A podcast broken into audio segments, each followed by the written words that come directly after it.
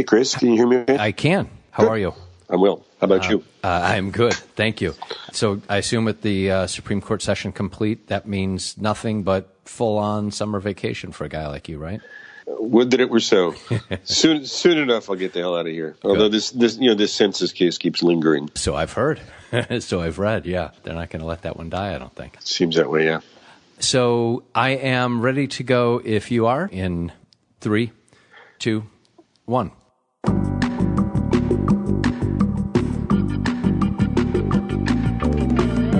I'm Chris Riback. This is Chris Riback's Conversations. Today's episode is sponsored by Political Wire.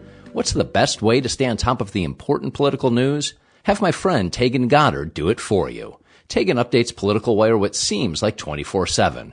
But did you know he's got a membership program that offers readers exclusive analysis, a trending news aggregator, and no advertising on the site? And for my podcast listeners, Taegan's got a special friends-only offer. 20% off an annual subscription. Just go to politicalwire.com slash Chris for your discount. And now to the podcast. It was the Supreme Court session Democrats feared and Republicans had waited a generation for. A solidly conservative 5-4 majority. It took the Merrick Garland block, I know that's a generous word, and Brett Kavanaugh hearings to get here, and now that first session is complete. So how'd it go? Were the fears and hopes realized? That's what I asked Adam Liptak, who watches, studies, and explains the Supreme Court about as closely and insightfully as anyone in the world. Liptak, of course, covers the Supreme Court for the New York Times and writes Sidebar, a column on legal developments. His background is fascinating and perfect for the role, a decades-long blend of journalism and law at the highest levels. Liptak first joined the Times after college as a copy boy in 1984, and then during law school, did I mention that was at Yale? He worked as a summer clerk in the New York Times Company's legal department. After graduating, Liptak worked at a New York City law firm as a litigation associate specializing in First Amendment matters. Four years later, he rejoined the Times legal team and then in 2002 officially joined their news staff. Finally, because obviously that's not enough, Liptak has also taught courses on the Supreme Court and the First Amendment at several law schools, including his alma mater and the University of Chicago. As you'll hear in Adam's excellent discussion for all of this session's surprise alliances and shifting balance, it may turn out to be an important prelude that sets up a supreme bonanza. A 2020 election year session that confronts some of our most contentious issues. Immigration, the Second Amendment, discrimination, and possibly abortion as well as healthcare and the Affordable Care Act. But before we begin, two items. One, have you signed up for my free newsletter at chrisriback.com? It brightens your Sunday afternoon with my thoughts, show notes, extra questions with guests, access to free books, and more. You can sign up at chrisriback.com. Second, thank you to everyone who takes the time to rate and review this podcast on iTunes. Several more if you did, and especially with the podcast name change, it makes a big difference. So, if you like these conversations, I'd appreciate if you take a moment, go to iTunes, and if you're so moved, leave a five star review. Okay, that's it. Here's my conversation with Adam Liptak. Adam, thanks for joining me. I appreciate your time. It's great to be here, Chris. The first session with two Trump justices on the court is complete. Um, let's start with the biggest picture. Did we see the right word shift that Trump promised and liberals feared? How would you characterize the state of the Supreme Court? I think it's moved modestly to the right. Uh, there's a new center of gravity on the court, uh, where for more than a decade, and in some ways for almost 30 years, Justice Anthony Kennedy was uh, at the center of the court, who was a moderate conservative, but frequently swung left on issues like gay rights and abortion and affirmative action. Now, Chief Justice John Roberts is the ideological center of the court, and he's substantially to the right of uh, Justice Kennedy. But as this term demonstrated, uh, he's cautiously conservative. He wants to move the court to the right, but not at breakneck speed. And so he is trying to manage um, his allies on the right, uh, trying to tap the gas pedal, uh, tap the tap the brakes a little bit, uh, and not lurch to the right, but uh, but move methodically to the right. Yeah, I've heard you discuss what seems to be Robert's inner balancing act between, on the one hand, the responsibility he feels as Chief Justice and keeper of the flame versus um, his conservative leanings and judicial sensibility, his upbringing. Um, I think you've described it as, as, as his incrementalism. Um, do, do you see, based on the, the totality of what we know, and you just started to describe it, but do you see one side of that balance weighing more heavily, or, or did you see, now that the session is fully complete, um, did you see him really trying to uh, w- work that balance? Uh, I think the conflicting impulses came fully into view, stark view, on the last day of the term when the court released its two biggest cases. Yeah. One of them was a big 5 4 conservative victory that said that claims of partisan gerrymandering, uh, where state lawmakers draw election districts to favor their own parties, uh, he said those claims cannot be brought in federal court. That, that that is a political question that will be decided by state legislatures, and that was uh, very good for Republicans who control uh, many state houses around the nation. So that was a solidly conservative move by the Chief Justice, which you might expect given that he's a product of the conservative legal movement. On the same day, in the census case, uh, he joins the four liberals, uh, at least tentatively, to say that the Trump administration had not come forward with a reasonable explanation for why it wanted to add a citizenship question to the census. And that was, if not a solid, solid liberal victory, because it may still come undone, it was a surprise vote and it showed him, I think, wanting the court not to appear to be a political institution and not to blindly accept everything the Trump administration puts before it. And you've even said previously, I think, and I'm wondering if you still feel it's true that I think it was you, in fact, and if it wasn't, obviously you'll you'll correct me. That you even wonder if perhaps he might be voting differently on various issues in various cases if he weren't the chief justice, if he didn't have that side of the, the balance weighing on him. Do, do you, do, what, I think that was part of your analysis. I've said that before. I believe it. And I think the thought experiment is this, Chris. He was initially nominated to the court uh, by President George W. Bush to replace Justice Sandra Day O'Connor. And had that gone through, he would have been an associate justice. And my hypothesis is, we'll never be able to prove this, but that he would have had a more conservative voting record if he was just one vote out of nine than what happened in the end, which is Chief Justice uh, William Rehnquist died. President Bush changed the nomination from the uh, Associate Justice O'Connor seat to the Chief Justice Rehnquist seat. And I think that brought with it for Chief Justice Roberts a whole different uh, and additional set of responsibilities, and he does view himself as the custodian of the Supreme Court's prestige, authority, legitimacy, and that may, in some cases, influence his legal analysis and his votes. And you mentioned a moment ago, and I wanted to ask you about it a little bit later. The the ongoing census uh, discussion. I mean, that was that was decided. There was a vote uh, last day of the court, as you noted, um, but it's uh, an issue that has new life and, and doesn't seem to be willing to die just yet. Um, but before we, we get to that, which is kind of more current and and forward looking, um, a little bit more on on your take on the court. Um, in, in one of your post session analysis pieces, you outlined how this session showed we might not have um, just one swing vote. That many court watchers thought that that swing vote would be Roberts, as you just mentioned, but that we might have two with Kavanaugh, and possibly I don't know if you were fully saying this, but possibly even three um, with Kagan. Um, the alliances. Wh- why were the alliances so hard to predict with this court? Uh, we had not a few instances where the court's four liberals voting together managed to attract uh, one of the conservative justices to form a five to four majority. That came as a surprise to me. One of those cases was the, was the census case, uh, but they picked up uh, Kavanaugh's vote in a big antitrust case. They picked up Justice Gorsuch's vote, who mm. an authentically conservative justice, but on some issues, notably criminals' rights uh, criminal defendants' rights and the rights of Indian tribes, he swung left four times. So four times he formed the majority in a 5-4 case by joining the liberals. So the court, I think to its credit, was not wholly predictable and aligned itself in a whole bunch of ways.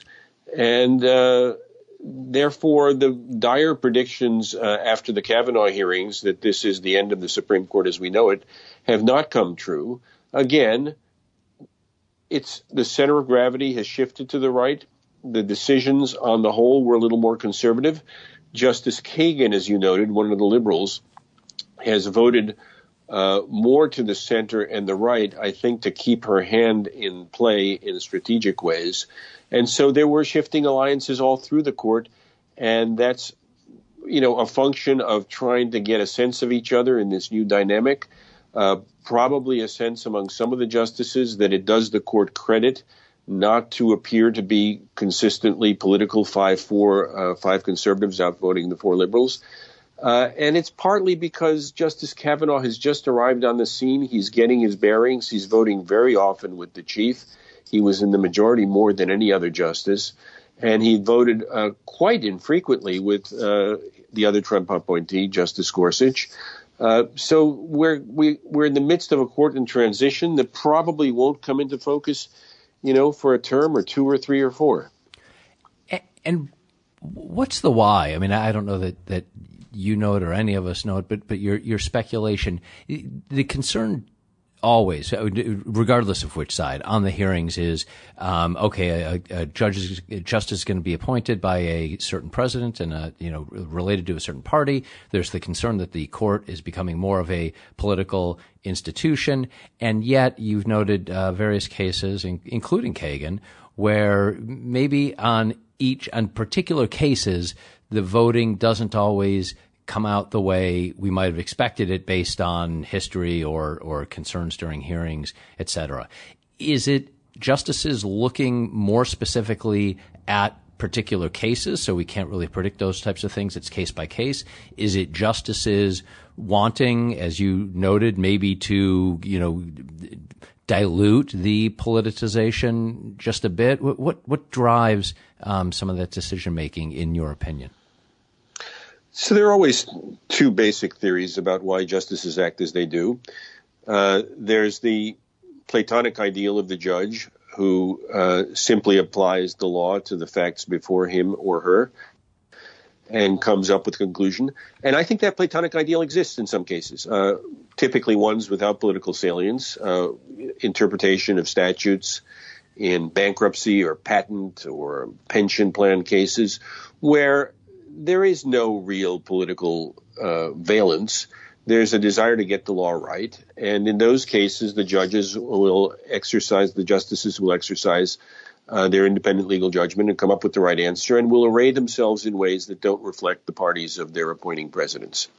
In the bigger cases, for the most part, uh, we see them arrayed in the usual ways, uh, but not always. And there are uh, cases where, say, the question is, should they overrule a precedent? And there you have two kinds of things going on. A liberal justice may well want to overrule the given precedent, but doesn't want to make it easy for the court to overrule precedents in other cases. So you may have conflicting things going on in that way.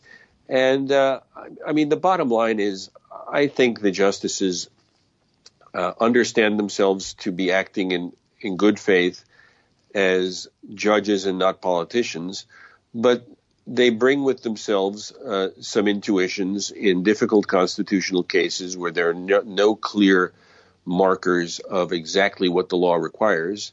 And at the margins, they are going to follow those intuitions because there's nothing better for them to do because the law doesn't provide a clear answer. Lower courts have been divided. The cases are hard. And, you know, overall, uh, you can tell quite a bit about how a justice is going to vote by whether they were appointed by a Republican president or a Democratic president. And that's not a controversial question, really, because why would we have these huge confirmation fights unless presidents and the Senate thought that the votes mattered? How worried were you after the Kavanaugh hearings, and you, you, talked a little bit about the, the, the results. You know, how worried are you now after the first uh, session with Kavanaugh? And by worried, I mean the partisanship, the anger, the fighting, uh, th- that sort of thing. Yeah. So Justice Kavanaugh had one very bad day during his uh, Senate confirmation hearings when he returned to face the allegations of uh, sexual misconduct and said some things that I suspect he regrets uh, about a left wing conspiracy and revenge of the Clintons and so far. And he really did not display on that day uh, a sound judicial temperament. And there was some reason to be concerned he would bring that with him to the bench. I haven't seen it. Um, his reputation on the federal appeals court in Washington was excellent. Uh, his work on the Supreme Court in writing and on the bench has been measured and cautious. Uh, I think he means to present himself to the world as a uh, thoughtful, uh, disinterested justice. He is for sure a conservative. Uh, but what we saw in his first term was not in keeping with that bad day during his confirmation hearings and more in keeping with his more than a decade on the DC circuit, where he was a widely respected judge. So, with that, I, I want to shift a little bit, and, and it's in keeping with what the concerns were. Um, I think for many uh, during the Kavanaugh hearings, and, and during you know what we all saw happen within Congress and, and outside of Congress, and, and that's how the court is holding up as an institution. Um, you know that many of the institutions that stabilize our democracy, from the judicial system to federal agencies to the media, even uh, it turns out, I guess, to the way we celebrate July 4th, um, are under attack. Um, in the last years, we've had uh, the Supreme Court seat that you uh, referenced earlier that Democrats uh, feel was stolen. Um, Trump openly attacks uh, his so-called unfair judges and uh, any seemingly decision that goes against him. Um, uh, last November, you've written about this a, a great deal. Um, Chief Justice Roberts um, took perhaps the unprecedented step of directly and publicly rebutting a sitting president. Um, the famous "We don't have Obama judges or Trump judges or Bush judges or Clinton judges."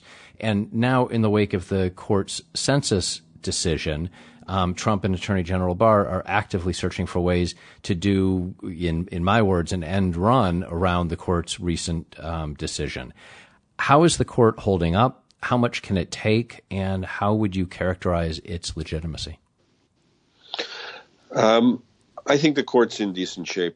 I think it's uh, more respected than the other branches of government, and uh, and I think the Chief Justice's efforts to keep it on track, including by responding to President Trump, uh, were largely successful. I, I, wouldn't go so far as you would, Chris, to say it's it's unprecedented. It really depends on what you mean. President Obama criticized the justices to their faces after the Citizens United decision, but but I don't think Obama and other presidents have suggested that uh, decisions with which they disagreed were the product of politics, were the product of Obama judges and Clinton judges. So I do think Trump, uh, in this way, as in so many ways, uh, is not only criticizing people for the substance of their decisions, but also calling into question their good faith uh, and undermining some of the pillars of our civil society, the press, the judiciary, and so on. So, in that respect, I think it's different. Um, as far as whether uh, there's an end run around the census decision, I don't know that we've seen that yet. I think what we're hearing from Attorney General Barr is that he thinks that the census decision did leave open the opportunity to come back to the courts with a different rationale for adding the citizenship question to the census. And that's true so far as it goes. Um, Chief Justice Roberts' opinion did contemplate uh, the possibility that they could come up with a non pretextual, non contrived reason for it. Uh, you would think if they had one, they might have come forward with it by now. Uh, but I I expect the next step will be for them to come back to court and say, hey, we have a new reason. Is it okay or not? And more likely than not, uh, that reason will be rejected by the courts, including the Supreme Court. And then we face the moment of truth of will the administration uh, follow what the Supreme Court tells it to do? And I, of course, expect it to do that. Um, that that is a, a deeply ingrained norm of American the American constitutional order that the Supreme Court has the last word on such things.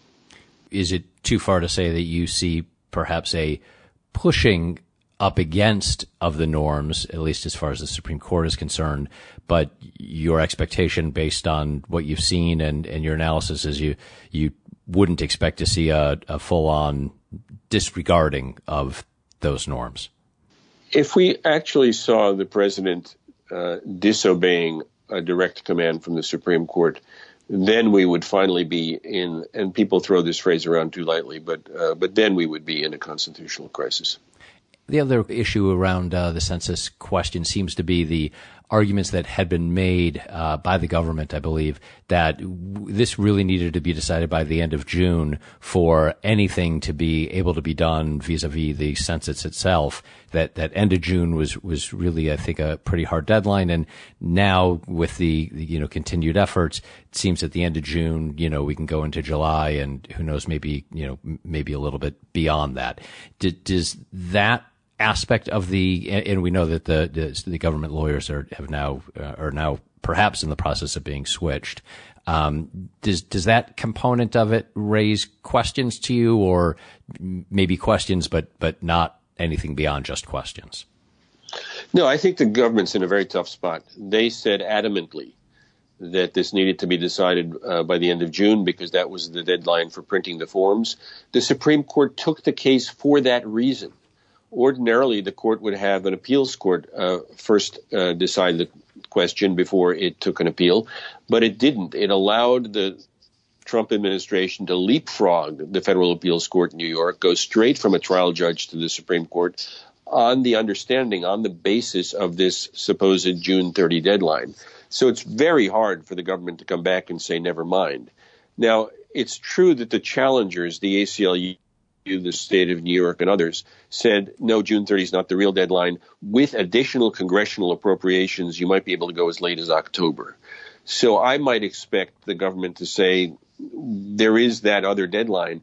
But then you would think they'd have to obtain appropriations. And one thing I can tell you for sure is that the democratically controlled House of Representatives is not going to appropriate money for this purpose. So they really seem to be jammed up on this thing.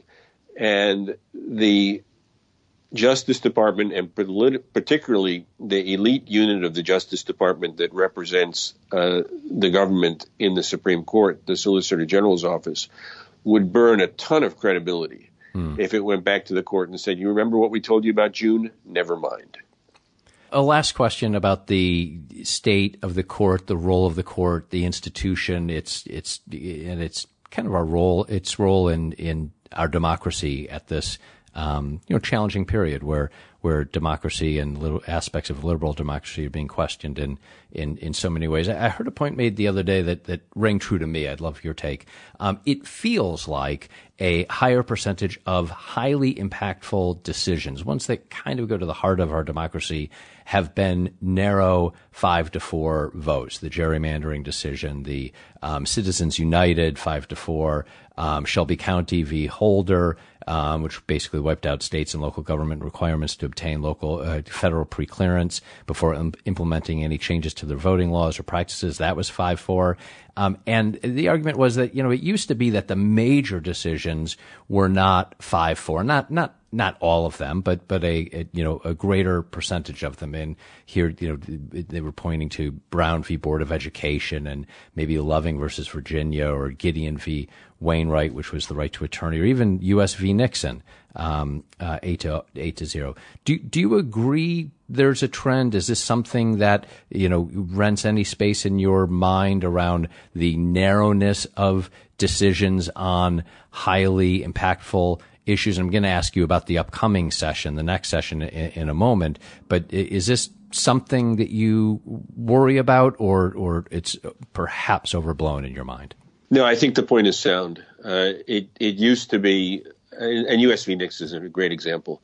So that's a case where the court unanimously orders President Nixon to disclose uh, Oval Office tapes. You know, that's a that's a bold move, and it's unanimous. It's eight justices, three of them Nixon appointees. I think if a similar case had gotten to the court in the Mueller context, I think it's more likely than not that Trump would have lost, but he wouldn't have lost unanimously. Hmm. And I, you know, the, the ability for the court, and Brown is a great, great example of this, to present a united front to the nation and say this is what the law requires, not what five justices think is right, but this is what the law requires unanimously, is a great um, look for the Supreme Court. And as you say, and I think you're right, uh, almost all almost all of the recent blockbuster decisions that go to the heart of our democracy, and also that you know in a liberal direction, uh, you know established, say, a right to same-sex marriage, yeah. uh, were five-four decisions, and they would be much more easily accepted, and it would be better for the court if they were lopsided or unanimous. But that may not happen uh, tomorrow, and that may not happen perhaps in, in the next session, um, which which I, I want to ask you about because as compelling as this session was, um, it felt more like one of the prelude or build-up seasons of Game of Thrones. I, I don't know if you watched that, but ver- various shifts and battles that set the stage yeah. for the big winter to come. Um, and, and after all, starting this October, we have um, election year decisions on immigration, Second Amendment, discrimination against gay and transgender workers, and possibly abortion, as well as a case that's going on in New Orleans around health care and the Affordable Care Act. Do you see it that way? Would you expect the court's big upcoming season to be more substantive and impactful, perhaps, than the disappointing last season of Game of Thrones? Yeah, I think that the last term, call it the last season, uh, was act- the court tried pretty hard to stay out of the spotlight. It didn't want to take big cases. As we were talking about, it only took the census case because it thought it really had to. Mm-hmm. Maybe it didn't have to, but it thought it really had to. It only took the gerrymandering cases because there are some of the rare cases where the court uh, does not have the discretion to turn down appeals, but must take them. So the two biggest cases of the term were cases that the court would rather have avoided but had no choice. Next term, as you say, Chris, we got a ton of big cases. They're likely to land in June, right in the middle of the election season. And um, are they likely to be 5 4? Uh, DACA uh, on uh, whether the president can rescind an Obama program to protect uh, young immigrants from deportation. If I had to guess, that that that looks like it could be a, a five four win for the administration. The cases on whether a federal civil rights law protects gay and transgender workers, that's just the kind of case where the conservatives are likely to read the statute differently from the liberals, so that could be a 5 4. The Second Amendment case, uh, New York City has changed uh, the law at issue, and maybe that goes away.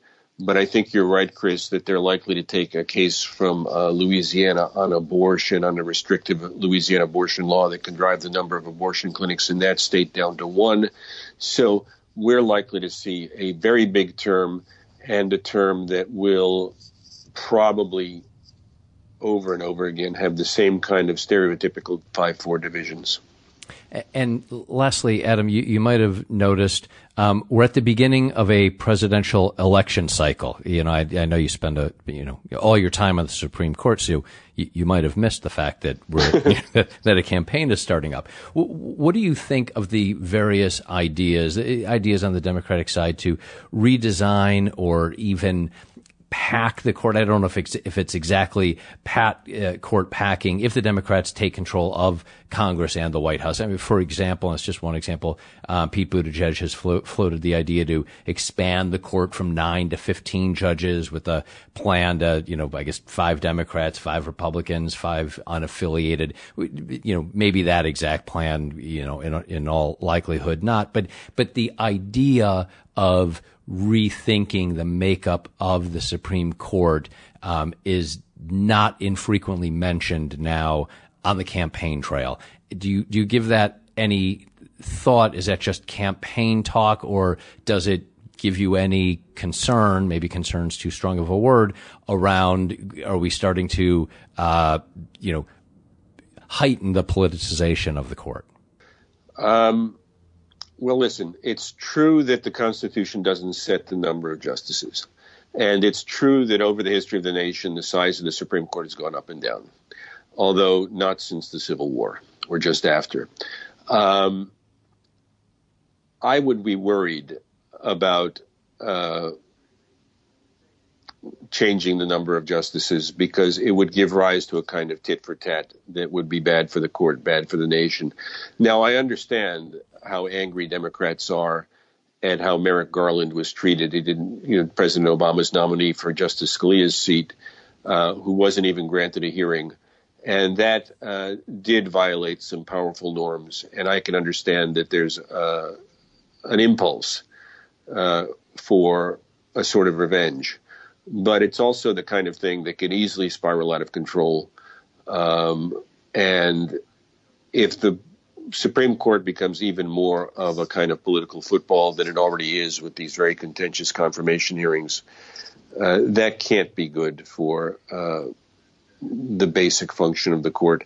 So my thoughts are tentative. I don't want to express any kind of real opinion on it, uh, but I would, I would, I would think people want to be very cautious about um, unsettling uh, something as fundamental as a long established uh, size of the Supreme Court. Is this the most fascinating, interesting time in your lifetime to be covering the Supreme Court, or is it always that way, just uh, just different? Um, well, the court was quite stable, really, from 2006 when Alito replaced O'Connor. Uh, we had a lot of changes of personnel, but it was they were they were like liberal for liberal swaps, conservative for conservative swaps now that we have uh, Kavanaugh, a conservative, replacing Kennedy, a centrist, you do have a court that is really in profound transition and happening against the backdrop of this really unconventional Trump administration. So yeah, I mean, I I, have I've covered the court for 11 years, not not forever, but certainly in my time, there's been no more interesting time to cover the court. Adam, thank you, thank you for your time, and I, I hope that the census thing gets resolved sooner rather than later, so that you summer vacation can start for you. Yeah, I appreciate that, Chris. Very good to be with you. That was my conversation with Adam Liptak. My thanks to Adam and you for listening.